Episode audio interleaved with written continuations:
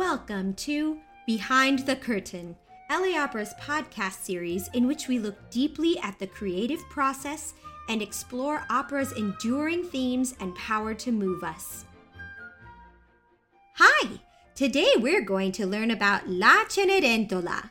You may already know this story as Cinderella, but this one may be different from the one you've heard, so be sure to pay close attention. Opera stories are divided in acts, and a summary of the story is called a synopsis. Act 1 It's a beautiful day.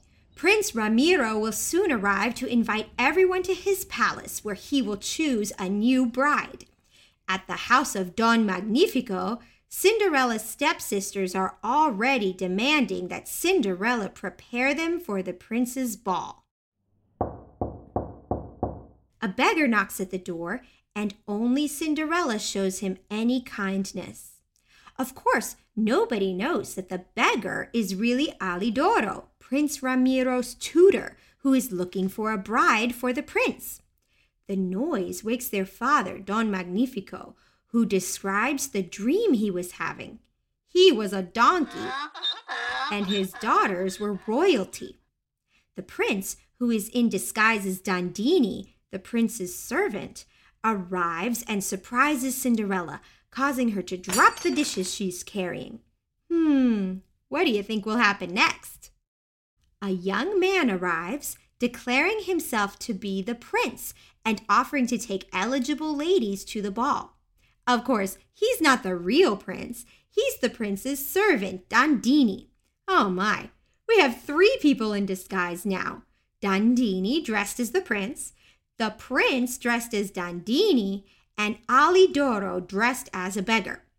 We better try to keep track.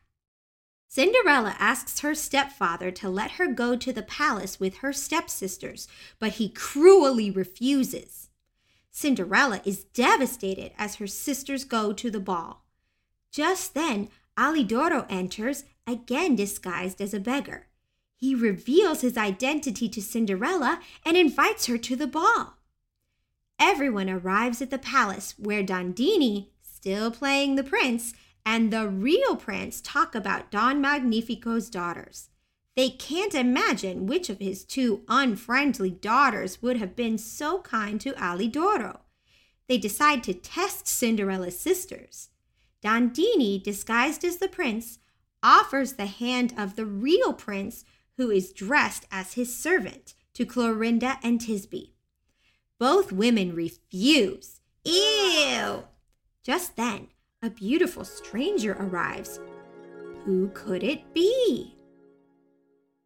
Act 2 At the palace after a feast, Don Magnifico tries to reassure himself that one of his daughters will indeed marry the prince.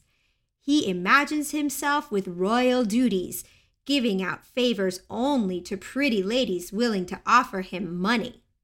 Cinderella tells Dandini, who is still dressed as the prince, that she would rather marry the prince's servant. Prince Ramiro's heart leaps at this, and he tells Cinderella his true identity. However, Cinderella isn't done yet. She tells him that if he really loves her, he must come find her, giving him a bracelet that matches the one she always wears. Back at Don Magnifico's house, Cinderella sings a folk song, and Magnifico and the stepsisters return from the palace. Alidoro and the prince, meanwhile, search for Cinderella, and a storm causes the prince's carriage to get stuck outside Magnifico's house. The two take shelter inside, and Ramiro immediately recognizes his beloved. Cinderella begs Ramiro to be kind to Magnifico and his daughters, who, even though they treated Cinderella despicably, deserve forgiveness. At the wedding banquet in the prince's palace, Cinderella rejoices at her happy fate. Yay! The end. Thank you for listening. We hope you enjoyed this story of La Cenerentola, and we hope you enjoy seeing the opera. You've been listening to LA Opera's Behind the Curtain. Thank you and see you at the opera.